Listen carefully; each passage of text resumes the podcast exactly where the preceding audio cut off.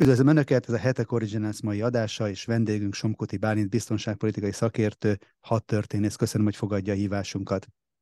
Köszönöm a lehetőséget, jó reggelt kívánok! Most szerda délelőtt van, és ami aktuális esemény zajlik, még nem véglegesen az amerikai félidős választás, és azért hozom föl ezt a témát, mert ön néhány napja e, egy beszélgetésben az Ultrahang csatornán e, arra hívta fel a figyelmet, hogy a jelenleg folyó ukrán-orosz háború szempontjából is fontos odafigyelni erre. Általában itt Magyarországon amerikai félidős választásra nem szokott akkora figyelem irányulni, ez egy belpolitikai amerikai ügy, most mégsem az. Miért, és mit lehet látni az egyelőre nem végleges eredményekből?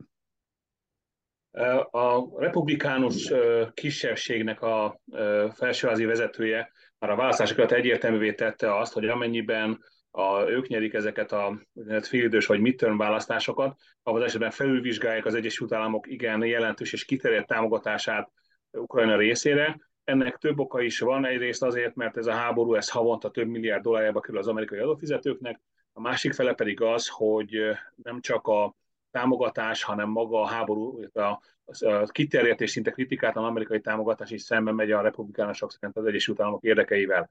Ebből, illetve abból, ahogy már Trump elnök és több befolyásos amerikai republikánus nyilatkozott arról, hogy ők azért nem támogatják feltétel nélkül Zelenszky elnököt, ebből egyértelművé vált, hogy az egyébként augusztus óta körülbelül gyakorlatilag technikai államcsődben lévő ukrán államnak súlyos gondokat okozhat a háború folytatása, sőt, megmenem kockáztatni, hogy a háború végét is elhozhatja abban az esetben, hogyha úgy dönt a frissen felállt és jelenleg valószínű mind a két házban megjelenő republikánus többség, ugyanis abban a pillanatban, hogy az amerikai támogatások elapadnak, az ukrán állam képtelen nem csak a közalkalmazottakat, hanem gyakorlatilag az egész államot finanszírozni. Az eredményeket most itt szerda előtt még nem tudjuk.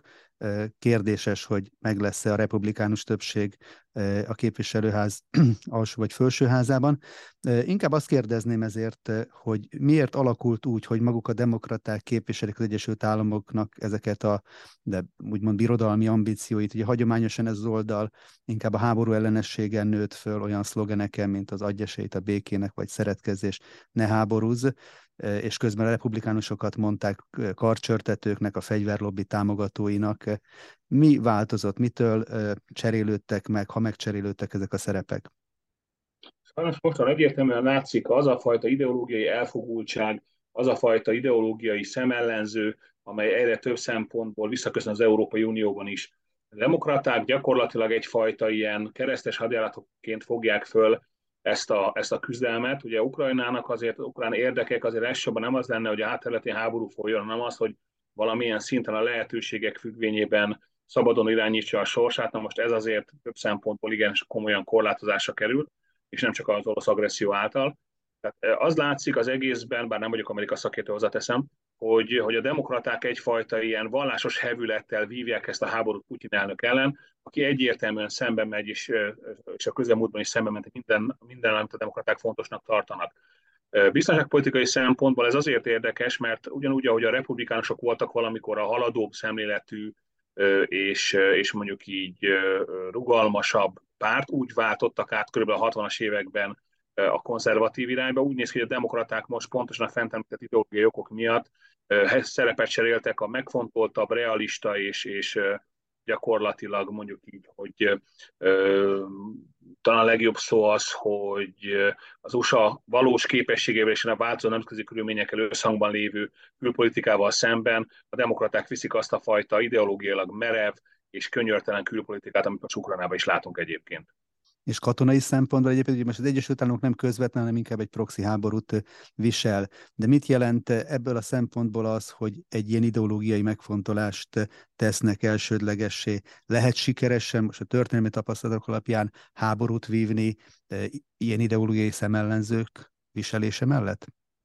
Ez az ideológiai szemellenző, ez most azt mondom, hogy szakmai szempontból semmiképpen nem erkölcsi, vagy bármilyen olyan vonatkozást figyelembe véve, amit megszoktunk a mindennapi életben, hanem kifejezetten katonai szempontból ennek az erkölcsi szemellenzőnek, vagy ideológiai szemellenzőnek nincs szerepe és ez nem gyakorol befolyást a háború. A háborút általában szerencsére a profikra bízzák. A gond az akkor van például, amikor Vietnámban gyakorlatilag a politika minden egyes harcászati vagy, vagy hadműveleti szempontból beleavatkozott, és sokszor egy bizonyos területen például egy adott harcállás, egy Vietkong harcállás megtám, harcállásban megtámadásához központi engedélyt kellett kérni. Tehát ilyen szintű beavatkozás gyakorolhat hatást a háború menetére.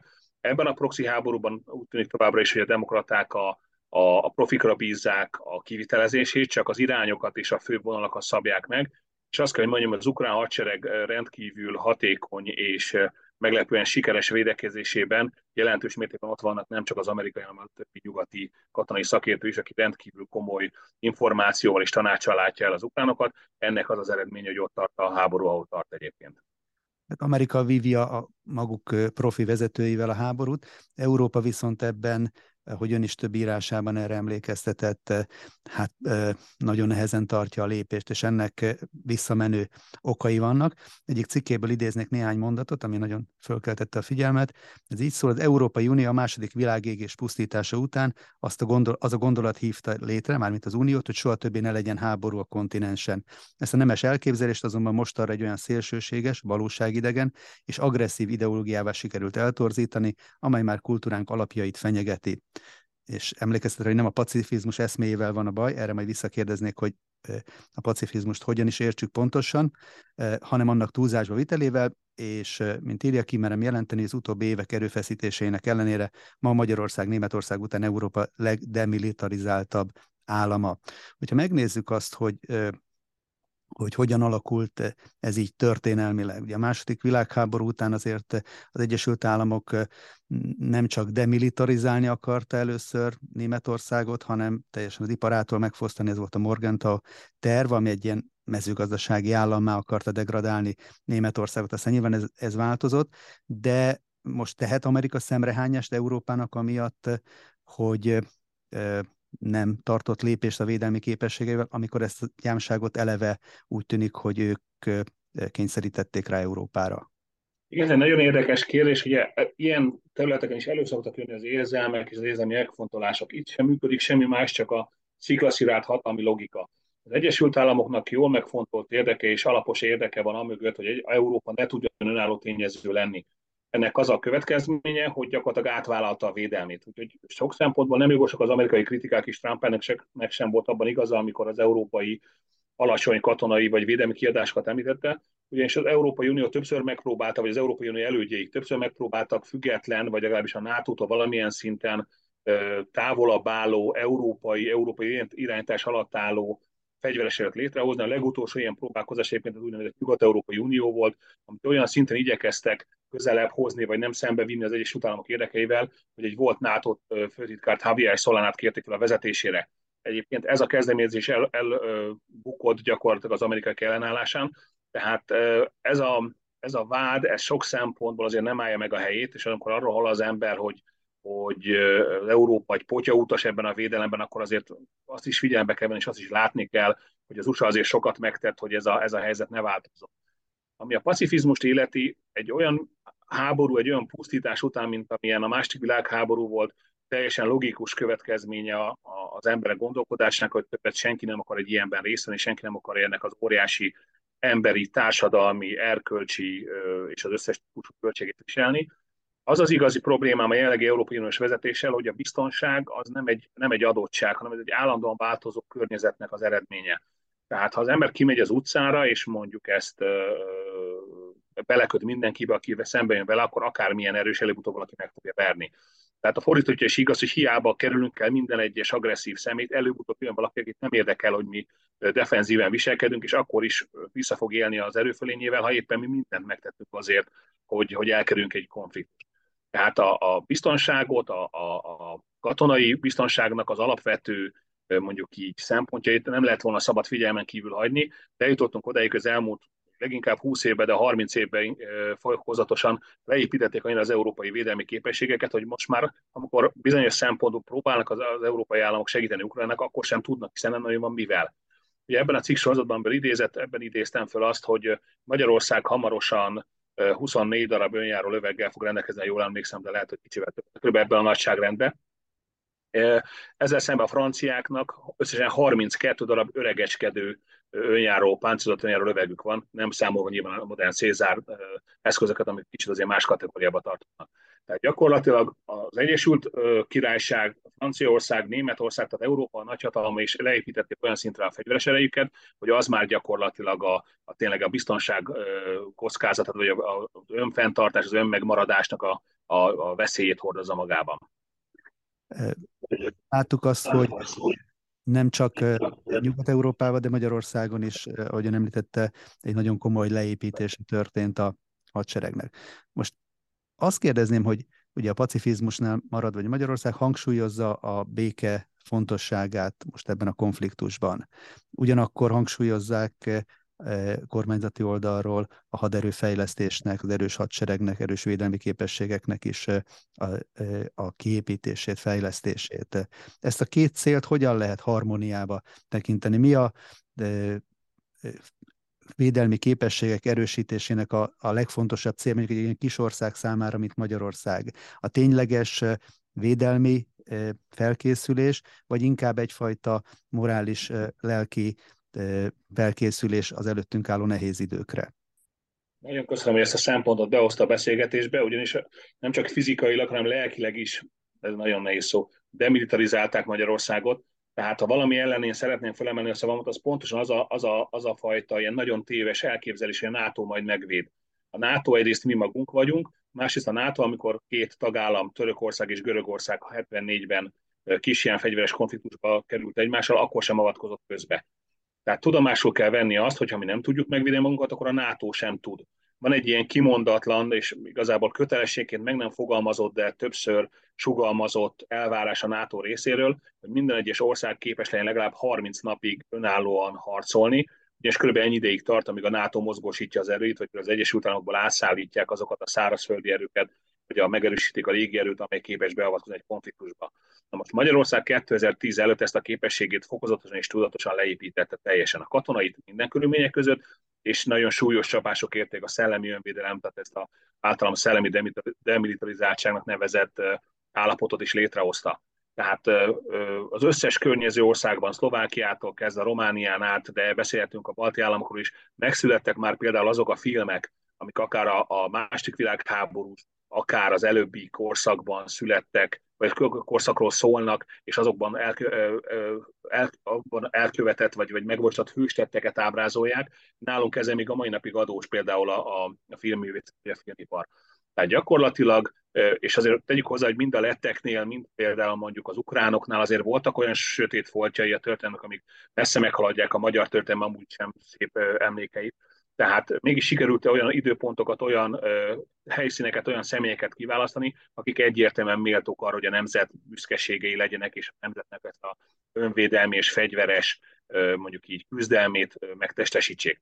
Tehát gyakorlatilag a, ez, a, ez, a, ez az erő, ez nem csak arra szükséges, hogy, sőt, elsőben nem arra szükséges, hogy valaki agresszívan lépjen föl, hanem amikor Ján Szlota például azt mondta, hogy beül a tankjába és eljön Budapest, akkor gond nélkül meg tudta volna tenni olyan szintű leépítettség, olyan szinten le lett a Magyar Honvédség. Tehát ez egy tartozatlan állapot, hogy Magyarországnál fele akkora országnak a, egy politikai vezető ráadásul azt mondhassa, hogy eljön Budapest, és ennek reális esélye legyen. Tehát itt van egy olyan óriási lemaradásunk, ami a, a, a, a határokon túli magyarság miatt folyamatos problémát okoz, hogy akármikor Magyarország elkezdi a fegyveres erejét fejleszteni, akkor az összes ö, környező államban megszólalnak a visszhangok, és arra gondolnak, hogy az egyébként minden szinte elnyomott és megalázott határon túli magyarság érdekében készül Magyarország fölépni, ott erről szó sincs. De uh, mindenképpen figyel, figyelembe kell venni azt, hogy nem létezik egy erős hadsereg, egy erős ön, önvédelmi tudat, vagy egy erős honvédelmi tudat nélkül, és ezen a területen is azért van még bőven mit tenni. Említette a filmeket, milyen adósságai vannak, vagy melyik, melyek lehetnek azok a történelmi kulcspontok, amiket például ebből a szempontból érdemes lenne a jövőben földolgozni. Ugye készül egy hunyadi sorozat, talán az már ebből ebb, ebb, ezt a pontot is figyelembe veszi, de melyek azok a pontok, amik szolgálni tudnák ezt a fajta morális talpraállást? Az első és talán legfontosabb pontosan ezek a, ezek a középkori vagy, vagy koraújkori küzdelmek, akár a Mátyás korában, akár a török ellen, ami, amiben nem kell egyértelműen ellenségképet fogalmazni, és nem kell az ellenséget bestiáknak beállítani, hiszen ott is gyakorlatilag teljesen átlag emberek harcoltak, és ugyanúgy, ahogy a, a legtöbb modern filmművészeti alkotásban az ellenségnek a szempontja is bemutatása kerülnek, tehát ez, ez egy nagyon jó kiinduló pont lehet, azonban nem szabad elfelejteni, hogy a 20. században is voltak olyan események, amik végén is joggal lehetünk büszkék. Tehát az első világháborúban számtalan olyan hőstettet, hőstethez járultak hozzá magyar katonák, amely, amely valóban a, a történelmnek a legdicsőbb lapjai közé tartozik. Függetlenül attól, mit gondolunk a háborúról, hiszen igazságos háború az egyetlen dolog, az, az, az, az a honvédő háború, tehát idegen területen folytatott háború az nem egy igazságos háború de mondjuk ebben az esetben például az osztrák-magyar monarchia területén harcoltak a, a huszárok, amikor a híres huszárohan megtörtént az első világháborúban. De a másik világháborúnak is vannak olyan eseményei, amire joggal lehetünk büszkék, ilyen például Koszorús Ferenc ezredes beavatkozása a budapesti zsidóság érdekében, amiről nagyon-nagyon keveset beszélnek, nagyon keveset tudnak, és önmagában ez is megérdemelne egy filmet, nyilván nem elhallgatva a magyar felelősséget, és nem heroizálva a, a a, szereplőket, de azért valamilyen szinten megmutatva azt, hogy itt a történelem korán sem olyan fekete-fehér, mint sokan szeretnék látni. A másik ilyen történet, hogy, hogy készültek másik világháborús filmek, de azok is sokkal inkább a magyar felelősséget hangsúlyozzák, holott például a, a, konkrétan az Ukrajnában működő magyar honvéderők és a, az ott működő partizánok között volt egy hallgatólagos megállapodás, viszonylag sokáig be is tartottak. Tehát több olyan terület van, megint csak ott is voltak kukapások, erőszakoskodások, rablások, tehát semmiképpen nem szabadna fölmenteni, és egy, egy túl idealizált, túl szép színben feltüntetni a valóban megszálló szerepet ellátó katonákat, de azért volt ennek a, a, a területnek egy olyan része is, vagy volt ennek a korsznak egy olyan része is, ami nem annyira ö, depresszívan, feketén és sötéten mutatja be a magyar katonai részvételt, mint, mint amilyennek valójában gondolják. Tehát ugyanúgy, ahogy a, a, a, például a lettek, ha jól emlékszem, az erdei testvérekről készítettek, akik antikommunista gerillák voltak ennek megfelelő harcmodorral és kegyetlenséggel, ott is kiemelték, hogy ez egy, ez egy olyan időszak volt, amikor az általában érvényes mondjuk így emberi vagy, vagy, vagy humanitárius szabályok nem érvényesültek. Tehát ilyen területeken azért lenne még mit tenni. Úgy gondolom 56 viszonylag, le, le, le, viszonylag jó le van már fedve, fedve ezekkel a, a filmekkel, de például mondom az első világháborúban és kisebb, mint a második világháborúban azért vannak még hátralékok.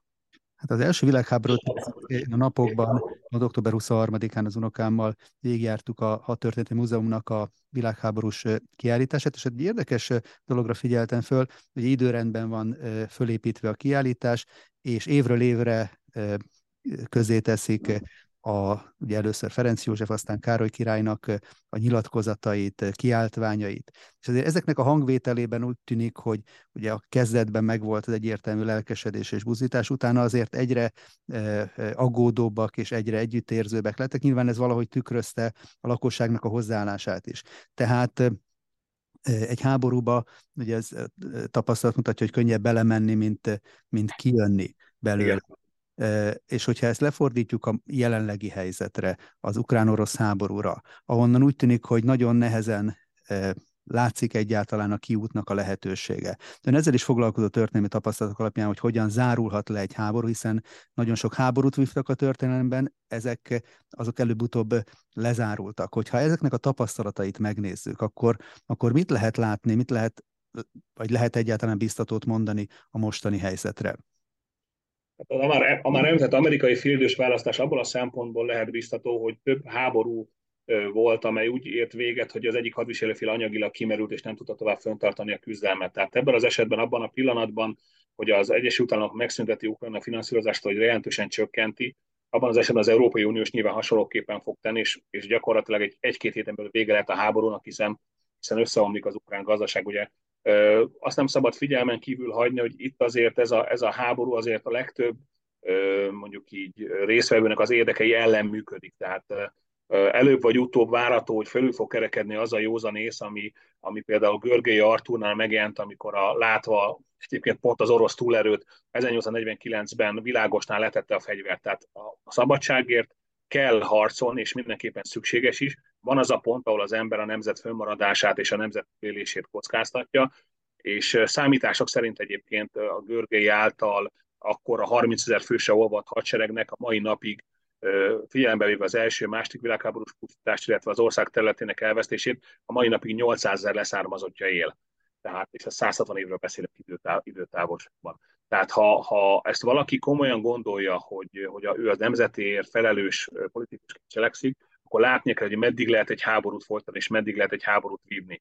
Sajnos úgy tűnik, hogy a jelenlegi ukrán kormánytól ilyenfajta józanságra nem számíthatunk, Ugye a másik két szempontot érdemes figyelembe venni. Ugye az egyik a gazdasági összeomlást, azt már említettem, a másik ilyen terület, ahol előszokott, ami elszokta hozni a háború végét, jellemzően a katonai összeomlás, tehát a, a fegyveres erőnek, mint az ellenállásra képes, vagy a, az állam fegyveres erejét megtestesítő szervének az összeomlása. Ugye erre tipikusan jó példa az első világháború végén az osztrák-magyar monarchia, ahol ugyan elméletileg súlyos vereség nagyon nem érte a, a fegyveres erőket, egy pár kisebb vereséget szenvedtek gyakorlatilag a, a Balkánon, illetve olasz fronton, de még mielőtt az, e, a, az ellenség vagy az ellenfél a monarchia területen lépett volna, összeomlott a társadalom és összeomlott a, a, a királyság, gyakorlatilag ugyanezt történt Németországban is, mert a fegyveres erő képtelen volt már ellátni a feladatot, és felbomlott a, a fegyelem, és megszűnt a harci képesség, onnantól kezdve gyakorlatilag ki voltak szolgáltatva a győztesek kénye kedvének. A másik ilyen, ugye a harmadik ilyen szempont, az pedig a társadalomnak az összeomlása. Ugye ez az első világháborúnál is nehezen elválasztható, hogy melyik omlott össze a társadalom vagy a fegyveres erő. Úgy gondolom, hogy kettő egyszerre történt. Van egy nagyon érdekes példa egyébként Dél-Amerikában, amikor egy diktátor, Francisco López gyakorlatilag egész Paraguayt be, belehajszolta a legnagyobb dél-amerikai államok, Brazília, Argentina és kisebb Uruguay elleni háborúba, ami gyakorlatilag addig tartott, amíg végül ő maga meg nem halt. Tehát a, a, a politikai vezetés és ezáltal a társadalom összeomlása után azon elhozta a háború végét, de addig olyan brutális pusztítás folyt azon a területen, hogy a, a bizonyos számok szerint a lakosság 50-70%-a pusztult el ebben a háborúban. Tehát van arra is példa, hogy gyakorlatilag az utolsó emberig folytat küzdelmet egy állam, sajnos nem lehet megmondani most, hogy, hogy mi várható. Az biztos, hogy a, a társadalom most kezdi el érezni az ukrán háborúnak a hatásait, ugye a, a, az infrastruktúrára mért csapások következtében, ugye a hideg bekövetkeztével fűtés gyakorlatilag nem működik elektromos áram nélkül. Ugye az a gázszállítások is megszűntek bizonyos mértékben Ukrajna nyugatról, egyébként pont Magyarországtól kap gázt a hírek szerint továbbra is, illetve illetve még egy olyan szempont, amiről keveset szoktak beszélni, hogy a hadsereg is úgy néz ki, hogy lassan eljutott a, a lehetőségeinek a végére. A nyáron toborzott és felállított hadsereg jelentős része vagy ö, megsebesült, vagy meghalt, úgyhogy az az óriási létszámfőny, ami korábban az ukránok rendelkezésre állt, az most kiegyenlítődni látszik, különösen úgy, hogy megérkeznek lassan az orosz tartalékosok, úgyhogy az is várható a szomszédban vívott háborúban, hogy előbb-utóbb az ukrán hadsereg is eljutott a teljes a végére. Ha objektíven megnézzük ezt a háborút, amit ugye még orosz oldalról hivatalosan továbbra sem neveznek háborúnak, hanem különleges katonai műveletnek.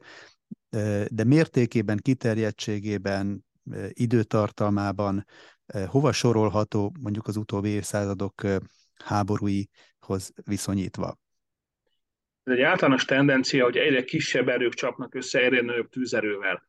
Tehát most már a, megel, a a különböző fájl megosztókon, megélő videókon olyan összecsapásokat láthatunk, amik a második világháború vagy lábjegyzet lettek volna. Tehát azt, hogy három harckocsi, öt lövészpáncélos és egy, egy szakasznyi katona támadást indít valahol, az, az a legtöbb témával foglalkozó hadtörténelmi könyvben, vagy hadtörténelmi szakkönyvben sem kerülne be. Most viszont úgynevezett hadi jelentések, vagy oroszul bojenkorok, military bloggerek, az orosz military bloggerek, ezek megjelenítik, videóval igazolják, a kilőtt járműveket mutatják, ugye ez történt nyilván ukrán oldalról is. Tehát olyan szinten változott meg a hadviselés, hogy az létszám szempontjából, hogy az egyenesen megdöbbentő. 1941-ben 900 ezer német és román katona indult el Ukrajna ellen, nyilvánvaló volt, hogy az a 150-250 ezer fő, amit az orosz vezetés fős, nem lesz elég, de attól függetlenül az ukrán hadsereg sem léptett az 5-600 ezer nagyobb létszámot gyakorlatilag, ami a harcol alakulatokat illeti. Tehát úgy gondolom, hogy hosszában és kiterjedésében sem lóg ki mondjuk a 19. századi háborúk közül ez a, ez a, ez a konfliktus. A 20. században teljesen más jellegű háborúk voltak, különösen Európában. Ami viszont megdöbbentő, és ami már inkább 20. századi vonásokat mutat, az az, hogy totális a háború. Tehát érdekes, hogy az elején nagyon finoman, nagyon óvatosan ö, indult el a, a, a, a küzdelem, úgy nézett ki, hogy az oroszok inkább megbuktatni akarják az ukrán megszállni az országot. Aztán ahogy haladt előre az idő, úgy bővültek a célpontok, és már a háború elején értek támadások, infrastruktúrális célpontokat, aztán a, a Kercsi híd elleni támadás után gyorsult fel ez a folyamat, mostanra már minden szempontból modern háborúnak tűnik az orosz-ukrán konfliktus. Egy dolgot még nem léptek meg az oroszok, nem kezdték el módszeresen pusztítani a lakóvezeteket, de ez így folytatódik hosszú távon tovább, akkor az se lehet messze sajnos. Külső szempontból hozhat-e fordulatot az, hogyha megjelennek esetleg a világban máshol, vagy élez, megjelenni, megjelennek, de, de élesre fordulnak más konfliktus pontok. Ön is utalt az egyik beszélgetésébe arra, hogy az amerikai katonai doktrinának, ha jól emlékszem, akkor kettő vagy három... Kettő és fél kettő és fél egyidejű konfliktusra van forgatókönyve, ebből ugye egy most zajlik, de tulajdonképpen bármikor továbbiak is bekapcsolódhatnak Tajvántól a közel-keletig több szintéren. Mennyire jelenthet ez fordulatot, vagy mennyire számítódik bele most az amerikai katonai tervezésbe az, hogy azért oda kell figyelni más helyszínekre is? úgy gondolom, hogy, hogy bár erről nem érkezett semmilyen amerikai nyilatkozat, de alapvetően ez a háború inkább egy félháborúnak tekinthető amerikai szempontból, hiszen közvetlenül amerikai katonák nem harcolnak a területen, illetve legalábbis nincs róla tudásunk, hogy a különleges műveleti erőket hagyományosan nem szoktuk ide számolni. Tehát azt, hogy a e, szakifejezésen mit disznókodnak a különleges műveleti erők és melyik területen, azt, azt nagyon ritkán lehet tudni. De a hagyományos erők szempontjából a, a két nagy háború az, az azért még, még valószínűleg tartható. Itt az alapvető probléma az, hogy egy modern háború rendkívül sok pénzbe kerül. És ugye most már az ukrán háború, amely amerikai szempontból 40-50 milliárd dollár költség, költséget hozott, ez már azért megfeszteni látszik a lehetőségeket. Ugye pontosan az elszálló árai miatt a modern haditechnikának egyre nehezebb új eszközöket beszerezni, egyre nehezebb új eszközöket rendszerbe állítani, és emiatt ezek a költségek előbb-utóbb meghatározóak lesznek. Én úgy gondolom, hogy nem valószínű nagy konfliktus kirobbanása, mert Tajvan esetében például a kínai népköztársaság elegendő erővel rendelkezik ahhoz, hogy egy, egy ilyen úgynevezett anti-access area tehát egy ilyen megközelítést megakadályozó és, és, és az ellenfelet távol tartó buborékot hozzon létre, illetve olyan károkat képes Tajvanon okozni, ami gyakorlatilag egyik félnek sem állat az érdekébe. Úgyhogy sokkal inkább egy ilyen klasszikus szabjacsörtetést, vagy egy ilyen, egy ilyen pozícióharcot láthatunk, ahol mindenki igyekszik meggyőzni a másikat arról, hogy, hogy ő az erősebb. Én úgy gondolom, hogy, hogy amennyiben ne Isten mégis valamelyik háború élesre fordul, ott mindig az a nagy kérdés, hogy, hogy atomhatalmaknál van-e értelme fegyveres konfliktust egyáltalán tervezni, vagy, vagy valamilyen szinten megvizsgálni, mert előbb-utóbb az a fél, amelyik vesztés, vesztes pozícióba kerül atomfegyvert fog használni. És én nem feltétlenül kell hadászati vagy stratégiai atomfegyverre gondolni a nagyvárosok ellen vagy lakossági központok ellen, hanem elég mondjuk egy, egy akár egy repülőgép hordozó köteléket egy atomfegyverrel eltalálni. Megint érdekes kérdés, hogy, hogy nem feltétlenül muszáj ez egy, egy, egy atomfegyver, ugyanis egy két-három tonna súlyú hagyományos robbanófej a nukleárishoz hasonló robbanást képes, elő, képes előidézni, és károkat képes okozni. Tehát ha mondjuk egy létező kínai mondjuk így balisztikus rakétát bevetnek egy ilyen hordozó kötelék ellen, mondjuk a tajvani szorosban, és az a kötelék nagy része megsemmisül és elsüllyed, akkor azt nagyon kevesen fogja tudni megmondani, hogy ez egy hagyományos fegyver volt, vagy egy atombomba. Régóta szeretném szakértőtől megkérdezni, azt én emlékszem, a 90-es évek elején, közepén sokat lehetett olvasni arról, hogy a Szovjetuniónak ilyen miniaturizált atomtölteteiből több elveszett. Annak idején Alexander Lebegy tábornok is, aki aztán később Szibériába egy helikopter balesetbe, vagy repülő balesetbe. helikopter balesetbe. akkor, akkor is voltak ilyenek, gravitációs balesetek.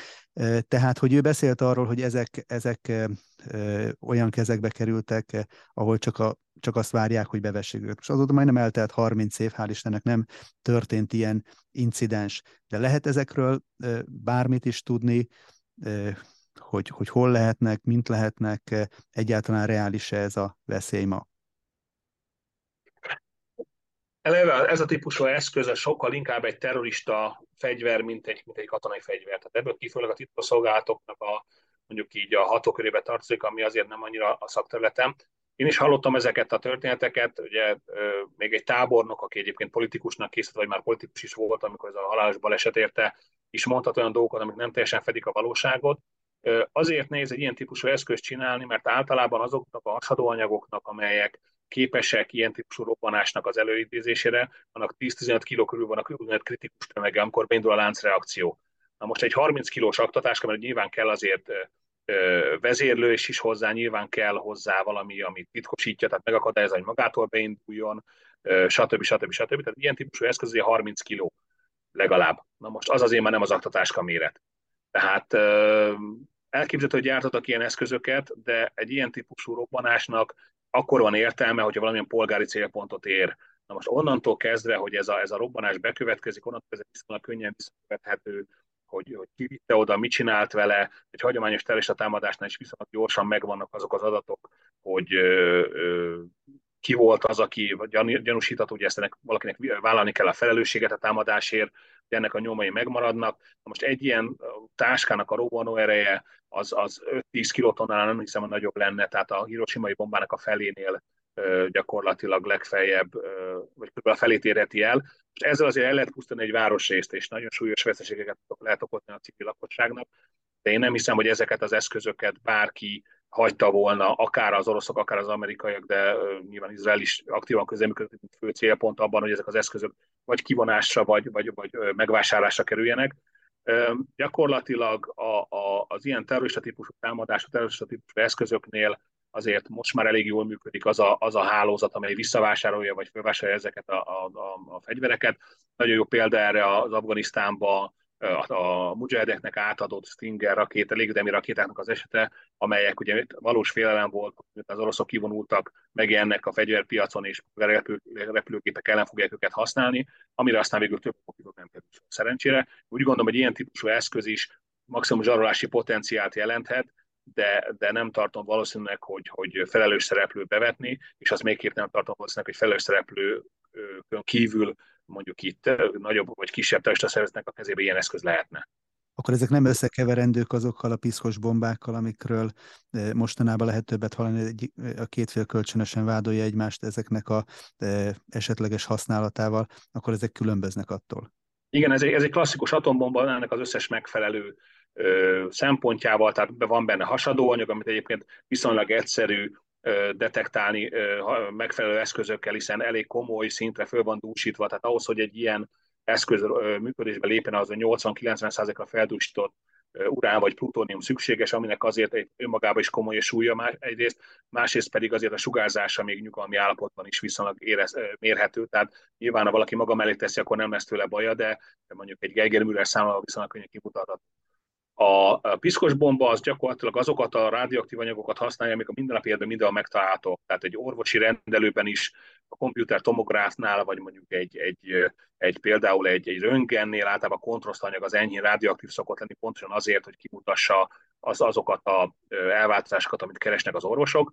Ebből kifolyólag ezeket a, ezek a mondjuk így anyagok, ezek elég széles körbe elérhetőek viszont pontosan emiatt nem annyira veszélyesek. Tehát pont nemrég olvastam erre egy elemzést, hogy egy, egy, piszkos bomba az leginkább radioaktív porral lehetne hasznos, ugyanis ez a por ez nagy távolságra hullik, és pont ugyanúgy, mint Csernobilnál messzire elrepülhet, viszont megfelelő vagy, vagy rossz szélirányok esetén, vagy akár mondjuk egy esőben ez, a, ez az anyag gyakorlatilag lehet, hogy a, a hatásnak a töredékét fejti csak ki. Tehát pontosan emiatt ez a, ez a fegyver is ugyanolyan, mint a, az atomtáskabomba, egy ilyen fenyegetésre, sok szempontból pánikkeltésre alkalmas eszköz.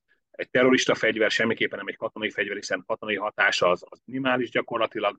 Ebből kifolyólag én úgy gondolom, hogy ezek a, ezek a fenyegetések is akkor inkább a közvéleménynek lettek címezve, mint amilyen szinten komolyan gondolták, vagy, vagy a tényleges megvalósítására lépéseket tettek. Ettől függetlenül nem lehet kizárni azt, hogy elkeseredett helyzetben bizonyos államok, hogy bizonyos szervezetek ilyen megoldáshoz fordulnak, de ez teljes mértékben kimeríti a terrorizmus fogalmát, tehát innentől kezdve, aki egy ilyen fegyvert használ, vagy ilyen eszközt bevet, annak az a terroristának minősül, és ugye látjuk az, de hogy bánnak a terroristákkal szerencsére. Úgyhogy ennek azért van egy kicsi esélye, de nem tartanám valószínűleg, hogy Európában egy ilyen típusú támadás bekövetkezhet. Amikor az orosz elnök egy ilyen egy héttel ezelőtt, vagy talán eh, tíz nappal ezelőtt egy moszkvai fórumon beszélt arról, hogy új világrend eh, fog kialakulni, vagy alakul már ki most eh, a háború következtében, akkor ez tekinthető például ebből a szempontból megnyugtatónak, hogy Oroszország, ha megvannak a maga ambíciói és, és, és céljai, amivel lehet nyilván de vitatkozni a módszerekkel meg különösen, de mégis, mivel távolabbra tekint, nem fog ilyenfajta terrorizmusnak minősülő eszközöket bevetni ebben a háborúban. Lehet ez egy fajta ilyen közvetett megnyugtatás? Igen, igen, mindenképpen. Tehát azért azt látni kell, hogy ez a Valdajnak nevezett fórum is arról szólt, hogy hogy az Egyesült Államok által irányított nyugat azért elkövetett több olyan túlkapást és több olyan megindolkolhatatlan lépést, amivel azért sok országot szembefordított magával. És erről beszélt valószínűleg Putyin elnök is, hogy formálódik, de még semmiképpen nem alakult meg, és nincs kész az a fajta ellenpólus, ami ezt lehetővé tenni, ami azért fontos a mi szempontokból, mert ez nem egy, egy, monog, nem egy monolit tömb, tehát nem arról beszélhetünk, hogy egy minden szempontból egységes, kvázi ellenség emelkedett föl, hanem egy ilyen egymással laza érdekszövetségben lévő államokról beszélünk. Na most ez azt jelenti, hogy pontosan, ahogy ön is említette, Oroszország nem engedheti meg magának, hogy magára haragítsa, vagy, vagy, vagy olyan színbe tűnjön föl ezek az országok előtt, mint, mint amelyik terrorista lépéseket támogat, hiszen a terrorizmus mindenhol gondot jelent, és egy, egy, egy módszer, egy, egy ötlet megjelenése az, az később máshol is követőkre találhat. Pontosan ezért én nem tartom valószínűleg, hogy, hogy orosz részt egy ilyen típusú eszközt bevetnének. Másrészt azért, mert bőve, bővében vannak, vagy legalábbis rendelkeznek olyan katonai eszközökkel, amelyekkel a céljaikat el tudják érni. Tehát akár a egyébként iráni származású drónokra gondolunk, akár a hírek szerint a különböző tüzérség, illetve balisztikus eszközök beszerzésére Észak-Koreából vagy Iránból. Tehát rendelkezik olyan katonai eszközökkel, meg el tudja érni a célt, nincs szüksége arra, hogy, hogy ilyen típusú lépéseket tegyen. Nekem is mindig az volt a kérdésem, amikor a zaporizsiai erőmű orosz lövetésére beszéltek, hogyha a saját kezükben az erőmű, akkor nyugodtan el tudják játszani azt, hogy fölrobbantanak valamit, hiszen ott korlátlanul uralják az erőmű területét, nem kell nekik próbálkozni az, hogy hát ha eltalálnak valamit, viszont tényleg nem kéne eltalálni, tehát egy erőmű blokkot vagy bármit. Tehát egyértelmű az, hogy itt azért zajlik egy propagandaháború, aminek ezek az eszközök, meg ezzel az ezzel való fenyegetés az elemét képezi. Az az igazi nagy kérdés, hogy hosszabb távon a nyugat milyen károkat fog szenvedni ebben a véleményem szerint ki nem kényszerített hibában, ugyanis biztos lett volna olyan lehetőség megállapodni február 24 előtt, amely az ukrán érdekeket is valamilyen szinten képviselte volna, illetve az orosz felet is megnyugvással töltötte volna el. Azt szoktam mondani, hogy az oroszok olyanok, mint a 200 kilós gorilla, nem lehet őket figyelmen kívül hagyni. Tehát ha az ember bemegy egy moziterembe, és ül, egy, ül ott egy ilyen hasonló felépítésű illető, akkor egy dolgot nem szabad csinálni, beállni, kekeckedni vele, valamiért ezt megtette a nyugat, és most most mindannyian fizetik a következményeit. Reméljük, hogy ezek a megfontolások minél szélesebb körben azért meghallgatásra, meg megfontolásra találnak. Somkuti Bálint biztonságpolitikai elemzőnek, hat történésznek. Nagyon köszönöm az elmúlt több mint fél órába tett elemzését, és remélem, hogy máskor majd folytathatjuk ezt. Köszönöm, hogy a rendelkezésünkre állt. Köszönöm szépen, bármikor állok szívesen rendelkezésükre. Köszönöm szépen. Viszont hallásra. Viszont hallásra.